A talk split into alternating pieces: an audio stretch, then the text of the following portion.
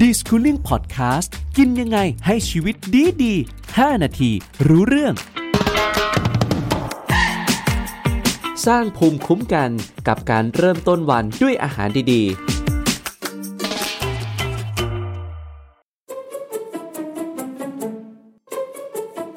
ทุกวันนี้นะครับสภาพอากาศโรคระบาดเนี่ยมันแย่มากเลยละครับ ทั้งฝุ่น PM 2.5 โรคระบาดใหม่ๆที่เรายังไม่เคยเจออีกเยอะ ซึ่งเราก็หลีกเลี่ยงปัญหาเหล่านี้ได้ยากมากๆเลยทีเดียวครับ แต่สิ่งหนึ่งที่ทำให้เราทำได้นั่นก็คือการหาตัวช่วย ตัวช่วยที่จะทำให้ร่างกายของเราเนี่ยมีภูมิต้านทานที่ดีมากยิ่งขึ้น นั่นก็คือเรื่องของอาหารการกินนั่นเองครับ ทุกวันนี้นะครับโลกของเราอยู่ยากมากยิ่งขึ้น เราก็เลยอยากจะให้อาจารย์เนี่ยพูดถึงการสร้างภูมิคุ้มกันจากอาหารการกินให้เราได้ฟังหน่อยดีกว่าครับ เขาบอกว่ารุ่นเราเจอโควิด ครับ แล้วรุ่นเรารุ่นลูกเราหลานเรา จะเจออะไรที่มากกว่าโควิด ครับ อันที่หนึ่งอันที่สองเขาบอกว่าโควิดสอนให้เรารู้ว่าคนที่มีภูมิคุ้มกันสูงครับคนนั้นจะติดโควิดยากและไม่ติดเลย หรือแม้จะติดก็หายเร็วครับนั่นบ่งบอกว่าคือเขามีภูมิคุ้มกันที่สูง ก็เลยถามมาว่าแล้วจะทำอย่างไรให้ร่างกายมีภูมิคุ้มกันที่สูงครับอาหารเป็นหนึ่งในนั้น ตามที่โตยโปรยหัวเมื่อสักครู่นี้ครับแล้วเราก็พูดกันมาตลอดว่าอาหารที่ทำให้เกิดภูมิคุ้มกันนั้น มันจะต้องเป็นอาหารที่ถูกหลักโภชนาการ มันก็เลยมีคำถามเกิดขึ้นอ่านถูกหลักโภชนาการคืออะไรก็แน่นอนครบ 5 หมู่ นะฮะ อันต่อมาก็คืออาหารที่สะอาดปลอดภัย และเป็นอาหารที่มีรสกลางๆ ไม่หวานจัดมันจัดเค็มจัด แล้วเน้นพวกผัก เพราะผักและผลไม้มันไปสร้างภูมิต้านทานให้กับร่างกายมนุษย์ครับ ครับผม เพราะฉะนั้นอย่างที่เราคุยกันแบบนี้ครับอาจารย์ครับ แสดงว่าในแต่ละมื้อเนี่ยสำหรับใครที่มีความคิดว่า กินกินไปเถอะจะได้อิ่มท้องความคิดนี้เนี่ยไม่ใช่ละ แต่ยัง การกินเนี่ยยังเป็นการสร้างภูมิคุ้มกันให้กับร่างกายของเราในแต่ละมื้อด้วยใช่ไหมล่ะครับอาจารย์คการับรกินให้อิ่มท้องกับการกินเพื่อจะสร้างภูมิคุ้มกันต่างกันโดยสิ้นเชิงครับผมยกตัวอย่างเช่น คุณเอาบะหมี่กึ่งสำเร็จรูปมาลวกน้ำร้อนครับคุณอิ่มนะ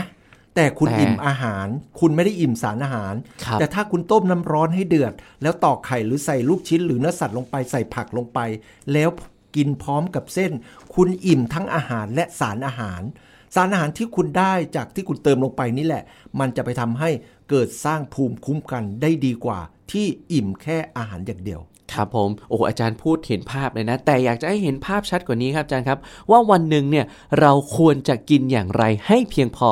กับการสร้างภูมิคุ้มกันต่อร่างกายของเราครับอาจารย์ครับ วันหนึ่งมี 3 มื้อเช้ากลางวันเย็น ขอเน้นว่ามื้อเช้าเป็นมื้อที่สำคัญมาก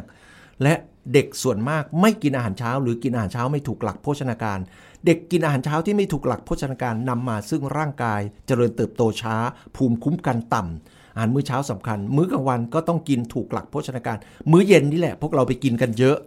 พอกินกันเยอะปุ๊บ มันก็เลยทำให้เราอ้วนภาวะโภชนาการเกินนะฮะก็กินให้พอดิบพอดี และเหนือสิ่งอื่นใดที่ผมบอกไปแล้วว่า อาหารจะเป็นเมนูไหนก็แล้วแต่ เมนูนั้นกินแล้วจะต้องไปสร้างภูมิคุ้มกัน นั่นก็คือครบ 5 หมู่ มีผักและผลไม้ ไม่หวานมันเค็มจนเกินไปนะครับ อาจารย์ครับไหนๆเราก็พูดถึงมื้อเช้าหลายๆ คนบอกว่าโอ้โห ก็สังคมแบบเนี้ยมันยุ่งมันวุ่นวาย บางคนเนี่ยถึงขนาดไปทานทีช่วงสายช่วงบ่ายช่วงค่ำมันจะส่งผลเสียยังไง และถ้าเรากินสิ่งที่มีประโยชน์แต่เช้าเนี่ยมันจะส่งผลดีต่อร่างกายของเรายังไงครับอาจารย์เราเอาคนสามวัยถ้าเป็นวัยเด็ก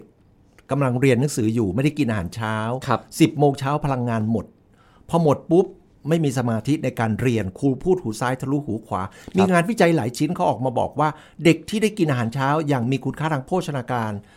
เอาผลการเรียนของเด็กที่กินอาหารเช้าถูกหลัก และกินทุกวันไปเปรียบเทียบกับเด็ก ที่ไม่ได้กินอาหารเช้า เด็กที่กินอาหารเช้าจะมีผลการเรียนดีกว่า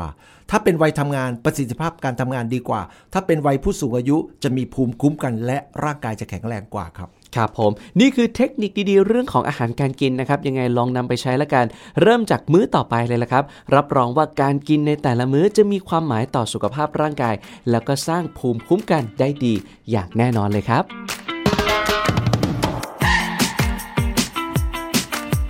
d i s c o o l i n g Podcast กินยังไงให้ชีวิตดีดี 5 นาทีรู้เรื่อง